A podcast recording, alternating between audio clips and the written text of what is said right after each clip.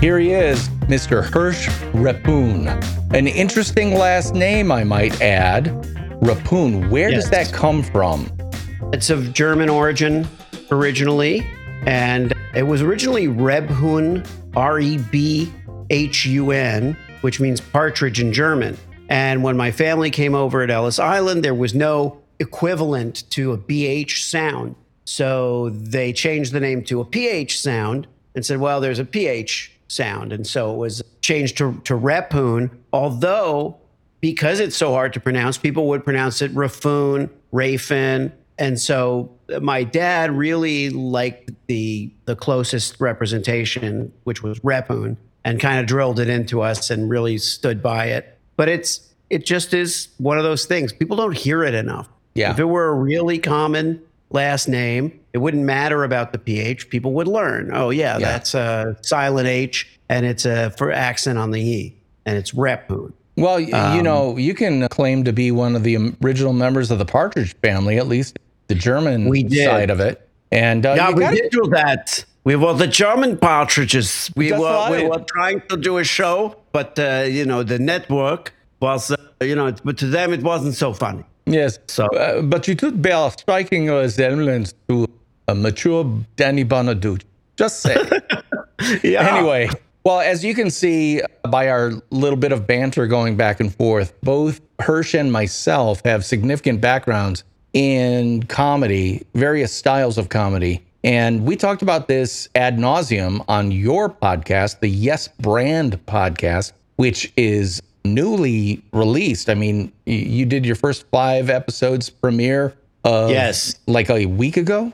Yeah. So uh, Thursday, December 1st, we launched the first five episodes. They're now on all platforms, you know, Apple, Spotify, Google, all that stuff. And on pantheon.fm, which is the hub of my shows and many, many other great shows. So, yeah, you can find a Yes Brand there and my Truth Tastes Funny podcast, which is my other my other show. Well, very cool because, uh, as you know, both of us share the same love and passion for podcasts because it's been such a tremendous stage for mm-hmm. people who have the same similar styles like you and I, which is what I would call the live performance style. Podcasting is fantastic for that. The only thing that might Yeah. be a little bit better, stuff like Clubhouse, but I'll be honest, I, I don't waste any time on Clubhouse because the shelf life of it is not worth the amount of time that I would have to spend on it. You do a podcast and it goes up on a shelf and people can pull it down every single day, any place, wherever they are around the world.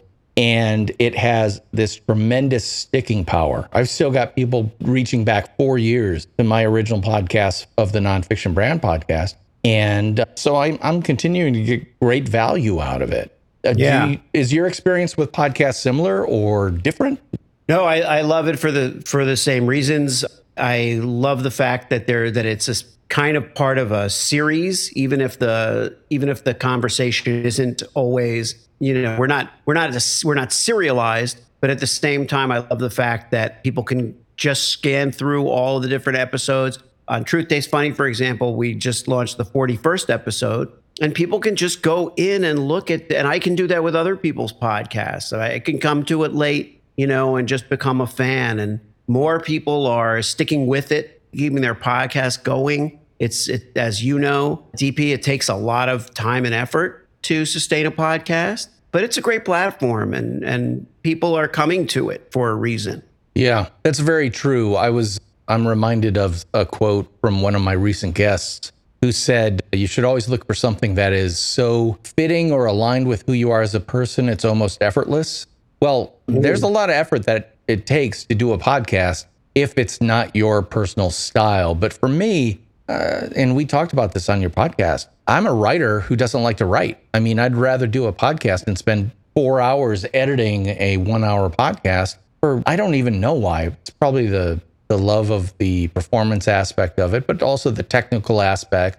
Believe it or not, it's kind of fun to have to problem solve a podcast. Like, ooh, there's some weird noise there. I wonder how I can get rid of it. Can I EQ it out? Yeah. I find that interesting. Whereas I find blog writing, not my cup of tea. Okay, that that I'll give you. That you know, I I was uh, I was just telling one of my daughters we were talking about writing and and I was saying that when when I was trying to do blog articles because I was the writer on the team, you know, of, of partners at this marketing agency. And I was, you know, we were just launching and I was the writer. And it was like, okay, you're the creative, you do all the blog, do the blog articles. And I'm like, I don't want to do blog. I don't, I don't want to do blog articles talking about what we do and all that. I, I will write about our work. I'll write about things that interest me, but I don't want to, I don't want to do articles just for SEO and all that. I really resisted it. Doing something you don't like can be really painful. Yeah, well, I got to applaud you for your uh, instinct there. What you said that I heard was, I had no interest in it. Well, yeah. guess what? You were thinking like an audience member, which is, am I interested in this or do I have no right. interest? It wasn't, well, this will score well with the SEO lords of, you know, Cobalt. Yeah. It yeah. was more, it's not going to be interesting to an audience member. And I get into fights with clients and individuals about that all the time, which is, yeah, we're saying what you want told, but it's not what the audience wants to understand or wants to engage with or will be emotionally and intellectually triggered to actually engage with in a meaningful way. And I got to tell yeah. you, audience members are more important than clients every time when it comes to what you need to communicate, especially when you're trying to build a brand.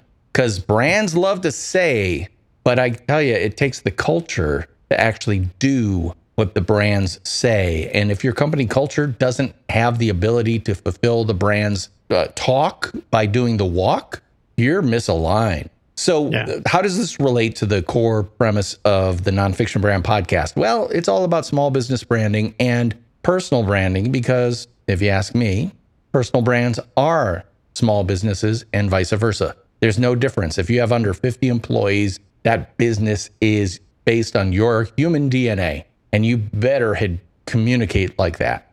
Now, I know yeah. you, based on everything I've seen you do, you agree with that wholeheartedly. And I can tell that because the whole Yes brand kind of tent pole that you've got set up now for a lot of your activity, for those people who didn't take improv class ever in their life, anybody who does know what yes and is looks at your yes brand idea and go, oh, I get it. Very smart idea. So, very quickly, from your point of view, what does the improv technique term yes and to my to my approach of what I do or you want me to explain what it what it means in the in the traditional form? Answer it as you would like. Answer as you would like. Okay, so the the rule in in improv is that we accept the offer that the scene partner or other other improviser is giving us. We we don't want to they don't we don't want them to say you know Martians landed in the front lawn and we say no they didn't because that's that's the end of the scene. We have to say yes and they were wearing Prada suits. That's the kind of uh, we're accepting their offer and we're building on it and it keeps a very bouncy positive flow going in any kind of imaginative you know scene that you're creating so with yes brand the notion is that first of all there's a there's a, a connection to comedy but i'm not a specifically or limited to being a comedy creative. So the stuff that i do doesn't have to be funny. It's it can just as easily be very emotional or or or heartfelt. The situation and the message call for you know a certain type of genre. So it's not that it's only comedy but i have learned that i react to stuff to clients to their situation to their view of themselves and my reaction is the and so yes brand would be i want the brand's message to be a reflection of what they brought to the party and what i saw and added to yeah, that makes total sense because one of the things that I'm sure you've run across in your career is the idea that creatives at ad agencies, marketing firms of all sorts, they go to a client, they talk to that client,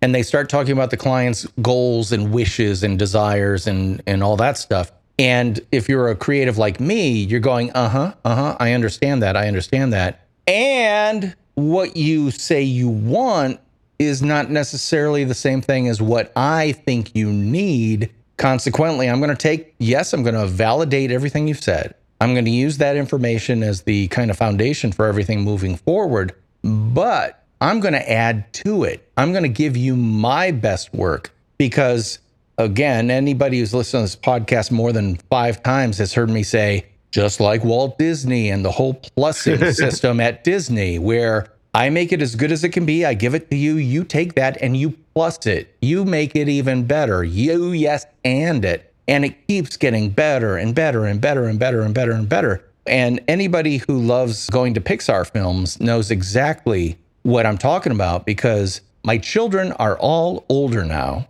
but I was around long enough with them to have to watch Monsters Inc. over and over Oh, yeah. and over again and Finding Nemo over and over and over again. And normally, as a parent, you go, Oh my God, my brain's going to drip out of my ears. Except there's always something in the frame that you didn't see the first 15 times that you saw it. And you discover it the 15th time and you laugh your head off because they are rewarding repeat viewers with great stuff that was built by that yes and, yes and, yes and, plus, plus, plus stuff. Yeah, very good point. Very good point because I, you know, my kids range in age. And so I've had to see generations. Like I had to go back through The Lion King again with the younger kids, go back through all the all the other films, Monsters Inc. included. And I appreciate the effort the filmmakers made to really create things that that the parents can appreciate so that we don't have to sleep through the same thing 20, 20 times. You know, sleeping through it, even the best movie, is is part of being a parent. But you know, I slept through Frozen the first time, but I also slept through Bourne Supremacy with my kids. So if you can sleep through that, I think I think that you know you can sleep through anything. But the the stuff that's in those movies, Inside Out is is another one that I watched, you know, over and over with my youngest daughter. You know, uh, Zootopia. All those, all these, all these films that that really have something special. The Toy Story films, of course, and that makes that makes our experience much much richer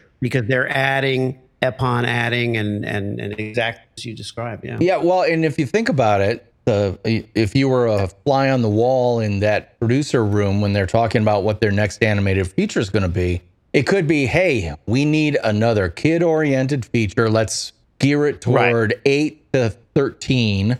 That might be stretching it to thirteen, but still, there are a lot of thirteen-year-olds who still love this type of stuff. And so let's really, really focus on that. And they go, uh huh, yeah, age of thirteen, great, yeah, Yeah. mhm. And then they say, and that's where we'll start, but we'll Yeah. plus it so that we can bring in the young teens. We'll plus it even more to bring in the young adults. We'll plus it even more to bring in grandma and grandpa who actually love watching it with the kids. you know, and what they do is they create not something that's a throwaway, watch it once. It becomes intergenerational in its appeal Yeah. and engagement. That is what I mean by paying attention not to what you want to say or sell, but what the audience wants to engage and buy. Yeah. And so I, I I love your approach to it, and I want to talk specifically about your specific personal brand because Hirsch Rapoon, interesting last name. Got to explain it every single time you're out there. But guess what? That's part of your brand. You Yeah. have to explain it every time you're out there in a way that people remember you because, frankly, it's one of the things that makes you kind of a little bit more interesting than John Smith. Yeah. Why I didn't change my name to John Smith. Well, also, there aren't so many Hirsches that, you know, that that I'm forced to always say the last name. That's kind of a nice thing in that Hirsch Repoon is better than John Repoon because with the name like John Repoon, I would always have to say what, what my last name is. And there is a John, which is another fascinating thing. He he does not appear to be related to me at all and can't remember where he lives. I corresponded with him. Through, I came across him through LinkedIn actually, and somehow have the same name, and and it's and it's it's bizarre. But there, he has to explain it every single time, and whatever his story is. And with Hirsch, I can kind of Well, some, exactly. sometimes just be known as Hirsch. Exactly. If someone says, Hey, I was talking to Hirsch, they aren't going to say which Hirsch. Right. And that's frankly why I go by DP. Again, listeners to this podcast will recognize the fact that DP stands for David and Paul or Dark Prince, depending on my mood. And which is part of the ongoing Dark joke. Prince uh, Knudten. Yeah, well, exactly. I always tell that joke because it's memorable. And like any good stand up comedian, you have to tell it like it's the first time you're telling it in order to get Yeah. the joke to really land correctly. So, yeah, is it a little bit of a conceit? Sure. Is there a reason for it? Absolutely. I was going to work at uh, DDB Needham in Chicago, and the creative group I was in got a phone call from the secretary there saying, Hey, we're getting business cards for you. What would you like on them? I said, uh, How about my name, David Knudten? Yeah. And they said, Ah, little bit of problem there. You're going into a creative group with four other Davids. So you might want to go with something else or we'll give you a nickname. So I said, No, no, no, no. I'll, I'll pick DP. And it, it, it's now stuck. It's my kind of professional stage name, if you will. And I have a love hate relationship with it because eh, it's a little, a little bit. Mm-hmm. It, it, it's. I'm not going to say it's inauthentic because it is authentically me, especially in a business professional setting. But if my wife ever called me DP, I would probably have a. We'd, we'd be in counseling for that because Uh-huh. uh, you know I, I feel like it's a different level of intimacy or lack thereof. Not that I don't Well, think yeah. this, uh, uh, listeners of this audience, I appreciate you greatly. You can call me DP every day of the week, and I'll love you for it. So don't get me wrong, but just understand that the desire to have a unique name can sometimes grate on the person you are, but can really be helpful to you professionally. Well, this is a this is a subject that I that I have spent way too much time thinking about because number one, when I was a kid, and my full name is Herschel, my middle name is David.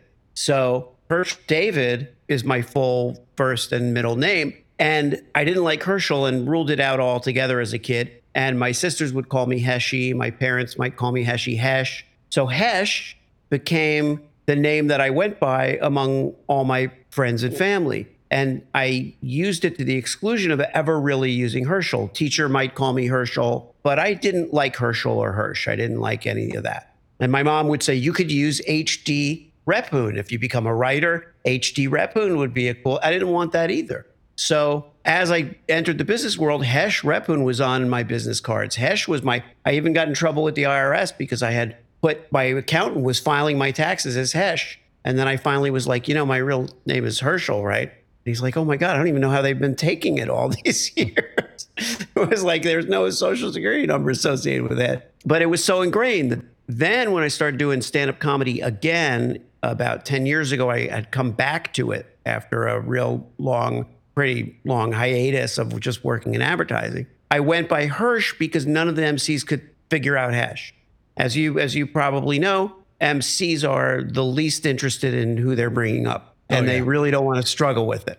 So you know they're going to accept your first answer or whatever is easiest. So Hesh, for some reason, even though it sounds like it's spelled like it sounds, H E S H, pretty simple, they couldn't get it. I said Hirsch, and Hirsch they they did get. Like Hirsch just made sense. Hirsch they could Hirsch. I never asked for it. I never gave them my last name. I never used it. It was just Hirsch. And that stuck. And I started preferring it. Now, same thing with my wife. My wife calls me Hesh, and my wife introduces me as Hesh no matter what. I like, I'll be like, I'll have rules. Oh, you know, for when we're meeting parents from the school, you want to introduce me as Hesh. It's fine as long as I'm not going to do business with them. If I'm going to do business with them, it should be Hirsch. And if it's anybody that has any kind of formal connection to me, it should be Hirsch. And I want them to say Hirsch. And she, but, but she, that's too much to ask a, a, a spouse. They, they don't give a shit about that stuff. Well, uh, pardon, my, yeah. pardon my French. No, you, you're fine. They get to call you whatever they want. They call you what they want. And she will sometimes say Hirsch or Herschel, but that will be a for a specific use. That will be to kind of have fun with the idea of, you know, or like my parents did, and possibly yours as well. When you do something wrong, your full name comes out. Your full name is is used as though they're telling the government and everybody around you, this has been a very bad boy, and he's now we're announcing Herschel David. Herschel David is bad enough. Herschel David Repoon would be even Oh, yeah. even more. I, I don't know what I would have done to be Herschel David Rep. Herschel David Repoon, get in here right Yeah. now. Yeah. Oh, believe me, David Paul was the worst it got for me. I guess uh, to try to underline this conversation and make some sense of it is naming's really important, no matter what your brand is, whether you're trying to build your personal brand or your product brand. And one of the old sayings that I had drilled into me as a young copywriter was the minute you're tired of your advertising, great. they're finally starting to see it. So you mm-hmm. don't willy nilly change stuff. You, in fact, if you're a, a big brand like Coca Cola, you don't change anything at all if you can possibly help it, because a pillar of your branding is actually the authenticity of that brand, you know, going all the way back to 1886. If all of a sudden they decided, well, they actually tried. They tried to come out with New Coke. Remember New Coke? New Coke, yeah. And what did the market do? It forced them to come back to the old Coke because they didn't want anything new. I like to call Coke grandma. Everybody loves grandma. Yeah. She's she's sweet but a little acidic. You know, she and no one messes with grandma. if you have that Right. type of brand relationship where people say you don't mess with the brand, wow, you know you're actually getting way past the neofrontal cortex of the brain and getting all the way back to the brain Right. stem when it comes to emotional feelings and stuff like that. So let me ask you, Hirsch, you are doing stand up, you are working in advertising and marketing. Describe the Venn diagram. You got that circle that is stand up, you got that Yeah. circle that is advertising and marketing. How much overlap of those two circles is there? Or is your sweetest of sweet spots in that intersection between the two? Yes, my my sweetest of sweet spots is really that cross section, that intersection. And that was another reason why I I kind of decided to to build up the Yes brand brand because I wanted the connection to comedy at the very least to be completely innate and be and be part of my DNA. And I wanted the branding and the humor to coexist really comfortably. And so I did it for a long time with the stand up. I was like, okay, well, one helps the other. It be it's a facet of my personality. I don't get out and do stand up in a boardroom and it's, you know, whatever, but it's good. It rounds me out. Well, I was kidding myself because the fact is who I am is an amalgam of things that I like to do and the branding and messaging and copywriting and storytelling, brand storytelling is all stuff that I have done for my entire adult life and that I do well, I believe. So it's so much a part of me. I needed to conform my environment to recognize that instead of trying to maintain two different environments an environment in which I'm a creative and a brand storyteller and a brand strategist, and an environment in which I'm an entertainer. That's interesting because there's been a lot of HR people, especially, talk about the desire to have a business culture where everybody brings their whole selves to work. It sounds that like that's what you're trying to do and doing Yeah. successfully, from what I can tell. That you don't say, "Oh, I'm going to leave my comedy hat at home."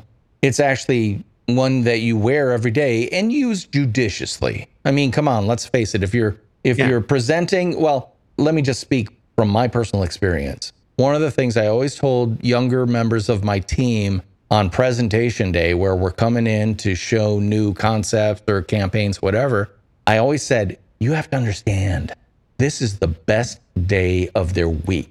They've been staring at spreadsheets. They've been dealing with manufacturing issues. They've been doing stuff in the uh, you know in the parking lot because it needs resurfacing. All this crap they've had to deal with, and now the circus comes to town. They get to see exciting new ideas, some of which scare them but intrigue them. So we had better present these things in a way that entertains them as well as intellectually engages them. And by the way, if you always entertain when you show up, you're never going to be in a review because the client is going to go, "We love those guys. Why would we get rid of them?" The only time the only time you really get lose them as a client is when a new marketing director comes in and brings in their favorite circus Yeah. performers. Yeah. And and the idea of being, you know, the trained monkey thing, the performing monkey, you know, be be funny, do the do the, so many people, so many comedians or personalities take umbrage at that like like that's an insult. It really isn't. Just is that comedy as you started saying when we when we began this conversation, improvised stuff is immediate. We don't know whether it's going to be funny. We don't know how funny. We don't know why. It's happening in the moment. That's where the best comedy happens. To bring somebody in and say, "Oh, he's going to be funny for you. She's going to amuse you and entertain you is just kind of looking for for disappointment. But I don't take offense to it because it means that they're wanting that, as you say. They're they're really they're really starving for that entertainment, that joke, that lightness. So just keep that in your, in mind. I, I'll tell myself or others in my field, just keep in mind that they they want that. They really need that, and and it's not it's not an insult to be to be told that you're entertaining. And by the way, entertainment can include tragedy and drama and everything else. Mm-hmm. One of my favorite things ever in the history of television was the fact that Jon Hamm, as Don Draper in Mad Men, gave me something that whenever anybody said, So, what do you do in advertising? I said, Have you seen the carousel episode of Mad Men where he introduces the Kodak carousel projector? Go onto YouTube. I'm telling you, nonfiction brand listeners, if you've never seen it, go on to YouTube, type in Mad Men, the carousel, and then watch that scene. That is the quintessence of what I mean by entertainment. Entertainment can be tragic, Hamlet, or it can be yeah. hilarious, like pick your favorite stand up comedian. It's a continuum. And as a performer, you need to be able to play all those different colors. Maybe you're better at some than others, but you need to have the range and the breadth of capabilities to do all that stuff. So, again, Mad Men, The Carousel with uh, John Jon Hamm as Don Draper, doing what creative directors do best excite clients by entertaining them. And they may be laughing, they may be crying, doesn't matter. You got past their no brain and got to their, oh my God, I love it yeah. part of the brain. Yeah. There isn't a, there there isn't a you know we we sometimes our audiences sometimes marvel at the sight of a comedian being a really gifted dramatic actor. You know that's not that's not surprising to me in most cases we we love to affect people. We want them to react and feel and get chills and do have all those reactions. Laughter is a, is so specific. Laughter laughter is a you know that's a very specific reaction if you think about it because someone could be touched or someone could be charmed or someone could be warmed by a scene or something like that. When you're on a stage and you're doing stand up, there's only one real goal. You want to elicit that laughter and you and if you're doing a sitcom or something, you need to elicit, you need to set up and punch, set up and punch, set up and punch. Or do dry humor and you're doing something a little more Bob Newhardy and you're still reeling them in and the goal is still laughter. But I, I remember at a young age loving MASH, the show MASH, because to me, it captured everything about performing and writing that you could want. You know, it was it could be funny, it could be hysterically funny, it could be madcap, it could be ridiculous, but the circumstances in which they said it allowed it to be so heartbreaking and so palpable just the emotion that was there as a result of the reality they created around themselves. Well, and um, that that reality, even though it was based on fiction, became so real because the audience wanted to accept the stories that they were being told. And they, as long as they felt real. Yeah. You know, do you want a, a Trapper John who's drunk operating on you? No, probably not. But we all know, yeah, yeah, he's a surgeon, but he drinks. And, uh, you, but we're not going to worry about that too much. Klinger, always wearing a dress, uh, trying to get yeah. a Section 8 out of Korea, never worked so why is he still wearing a dress in season four? You know, doesn't matter. It's part of Klinger and who he is. And, you know, all those characters, you learn to love them because you recognize the truth of who they are as characters and you know yeah. what you can expect of them. And because they always deliver that, you build affinity. And one of the things that brands do very, very well is build affinity.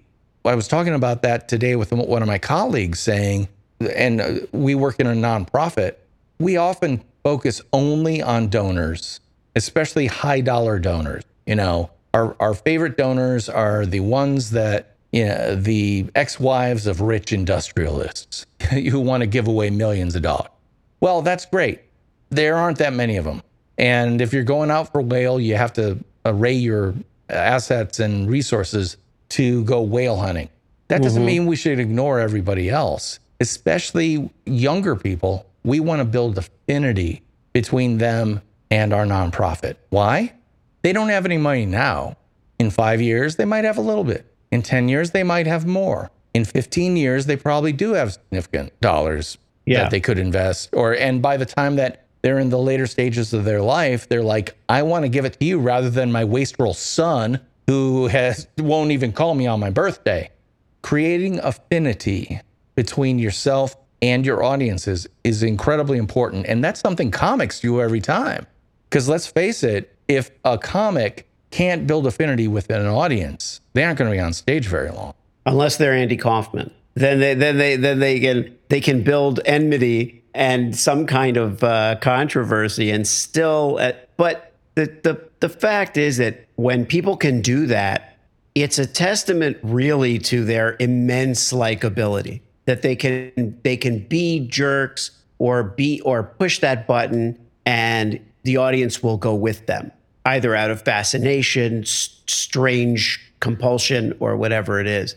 But the affinity is still there even in those situations. So when people talk about hate comics insult comics stuff the ones that are really really good are still trading in affinity. It's people loving somebody talking like that and getting away with it. People people busting everybody's chops you know equally.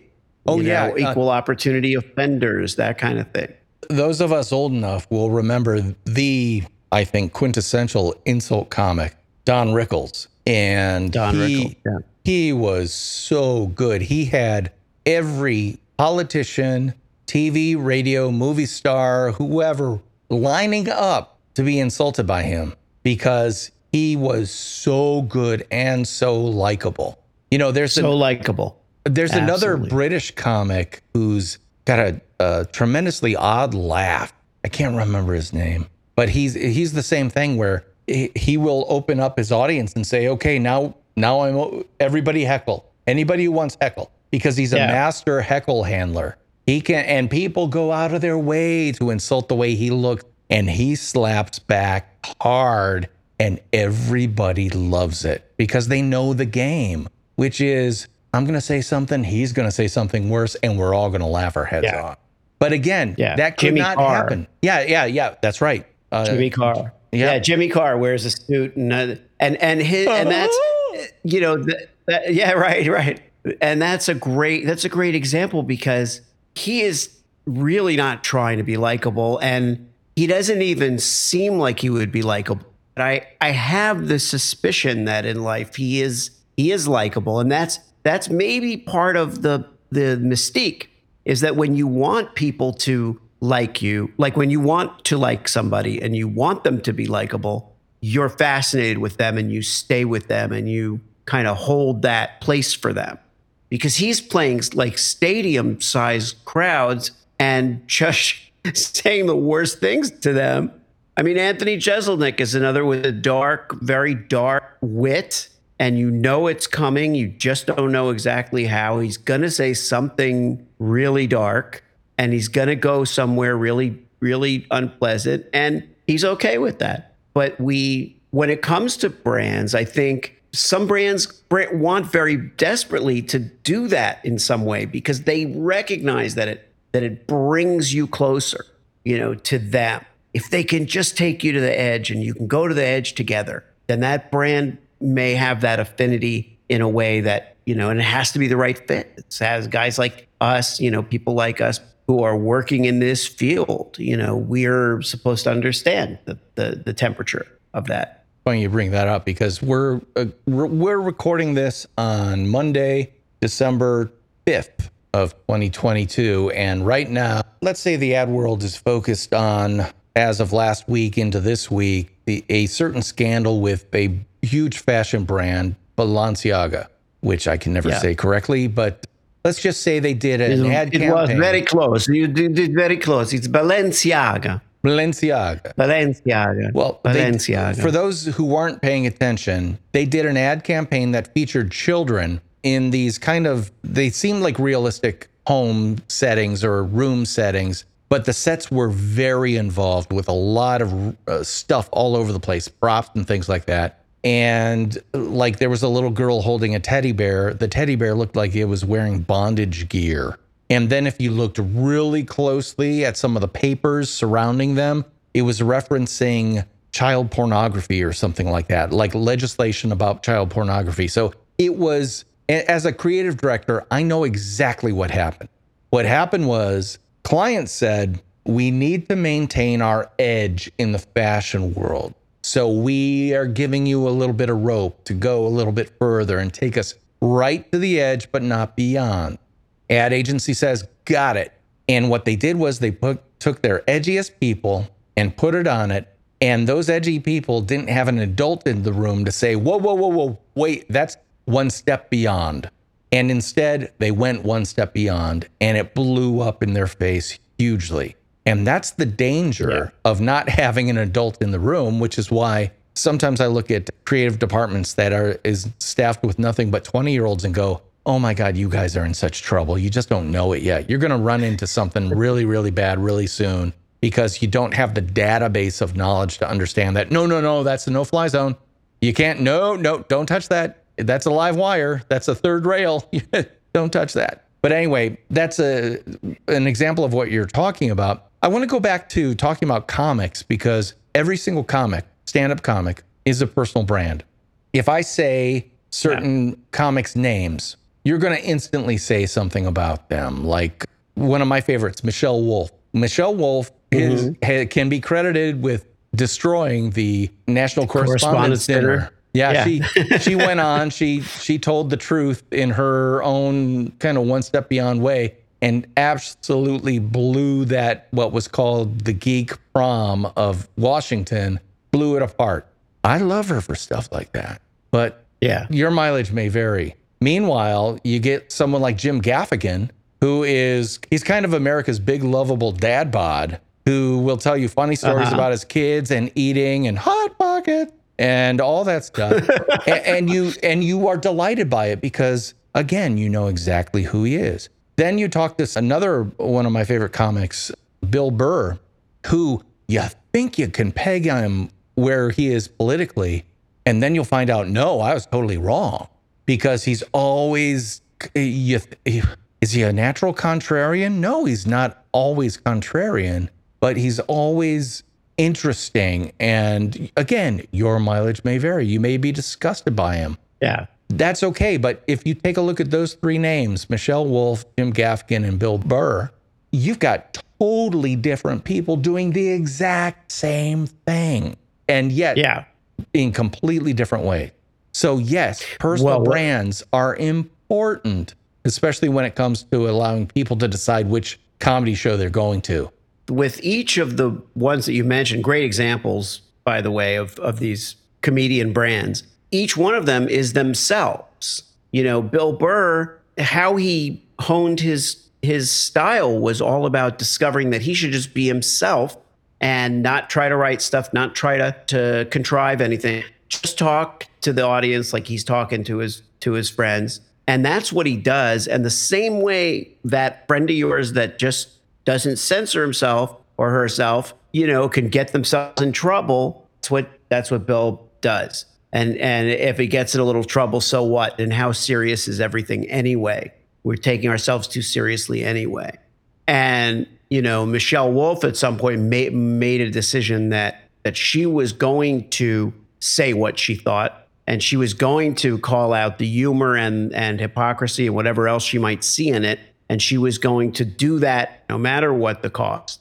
Then Jim Gaffigan uh, is that you you have a trust a bond with him. It seems like you know that that the kind of humor he's going to deliver is going to be so consistent that you're not going to really question it. So if he takes the audience on a little bit of a, of a ride, it's you're in such good hands with Jim Gaffigan. You know, you're like, and and there are other comics in his category who are who are also great with that. Like you know, Brian Regan mm-hmm. is is is one where they have these really vast audiences, really deep audiences, really loyal audiences for 20, 30 years.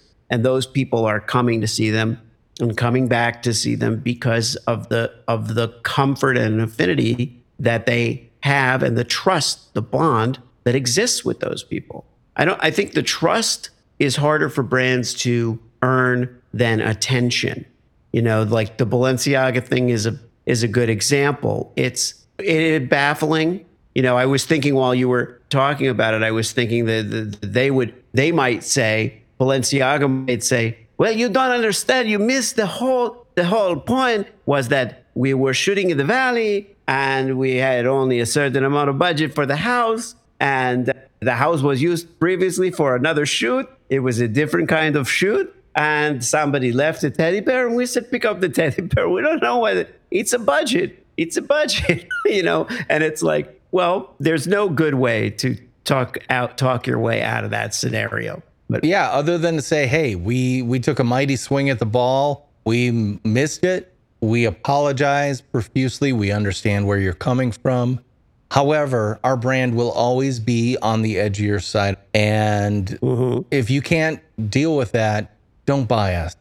Because one of the things yeah. brands can do and do all the time is kind of, it, it's almost like based on who you are or your sensibility or even your budget, you can't afford us or you shouldn't yeah. afford us be, because that's the, the way we are.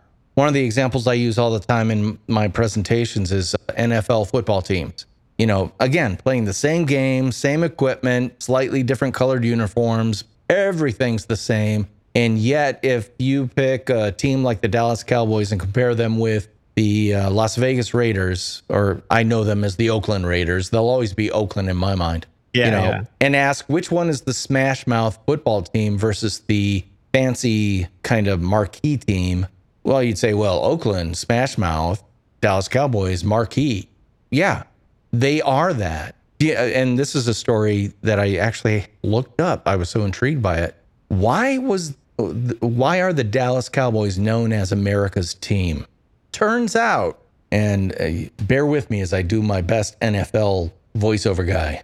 On the frozen okay. tundra of Lambeau Field, the rise of new gladiators came about under the tutelage of Vince Lombardi. You know, those NFL films, well, back in yeah. like the late 80s, they were coming out with one film per team and the title of the film for the Dallas Cowboys was America's Team. I am convinced the Dallas Cowboys marketing team said, Oh, that's good. We're owning that. and they took it and they ran with it. And now they still are America's team, even though they aren't America's yeah. team in Wisconsin. Let me tell you that much. Right, right. And where who's America's team depends on where what state you're in. Yeah. You know. Yeah, for um, sure. Well, I wanted to ask you because without going terribly deep into your background, you go on LinkedIn and you're from Los Angeles, but knowing where you are now, you're in Iowa City, Iowa? Iowa City, yeah. Yeah. Yeah. And so I, yes. I just have to ask you this. You've been in both places. We're all American. Is there a brand related difference to the people who live in Iowa City versus Los Angeles? A brand related difference? Yes. Yeah, there is. So um, how, how, would you describe those brands? Yeah. I would say that the the Midwestern brand, and I would I wouldn't you know Iowa City I wouldn't single out, especially because Iowa City itself is a college town, so that that's like a Big Ten town in a lot of ways. But because we're dealing with Iowa, we're dealing with the Midwest. It still holds true. It's a down to earth brand.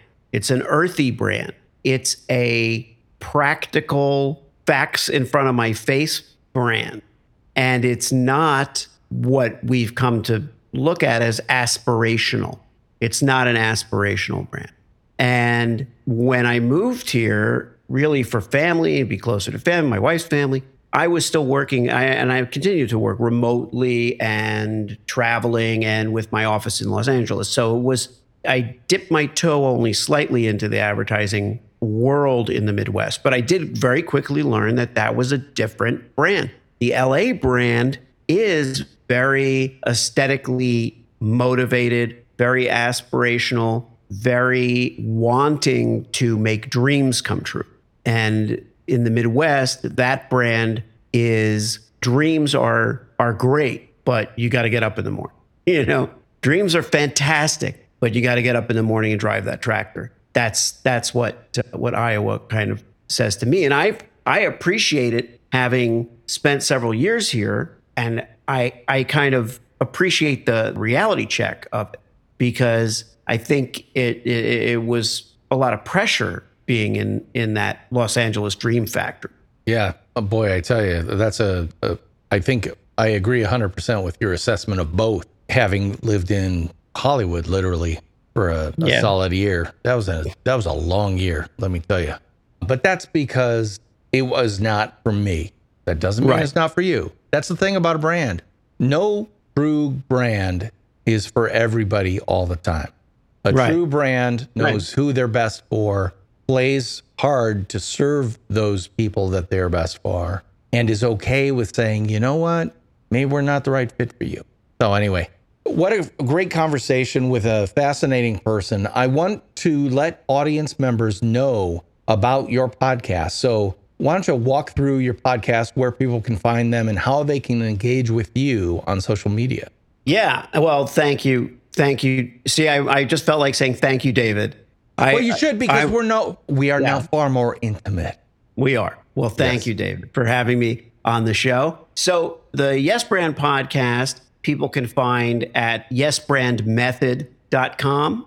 And then the, the Truth Tastes Funny podcast can be found at truthtastesfunny.com. And then all of the players and all the all the things that are ways to to enjoy the podcast, YouTube and everything else. Everything's on there. So those two websites, and of course my site hirschrephun.com, which is on the on the screen there, is always a good window into what I'm doing. And yeah, that's the the best way to get in touch with me is through the website, through the hirschrephun.com website. There's a contact page, and and I'm just really excited to be doing all these things kind of under this one umbrella of me. It's not a that the, the that everything falls under Yes brand. There's a there's people hire me to do different things that don't require the the Yes brand name or or label. It's really about it's really about me being me, and yeah. that's that's really it. That's the simplest thing, and and and that's that's the that's the dream. I think in some ways.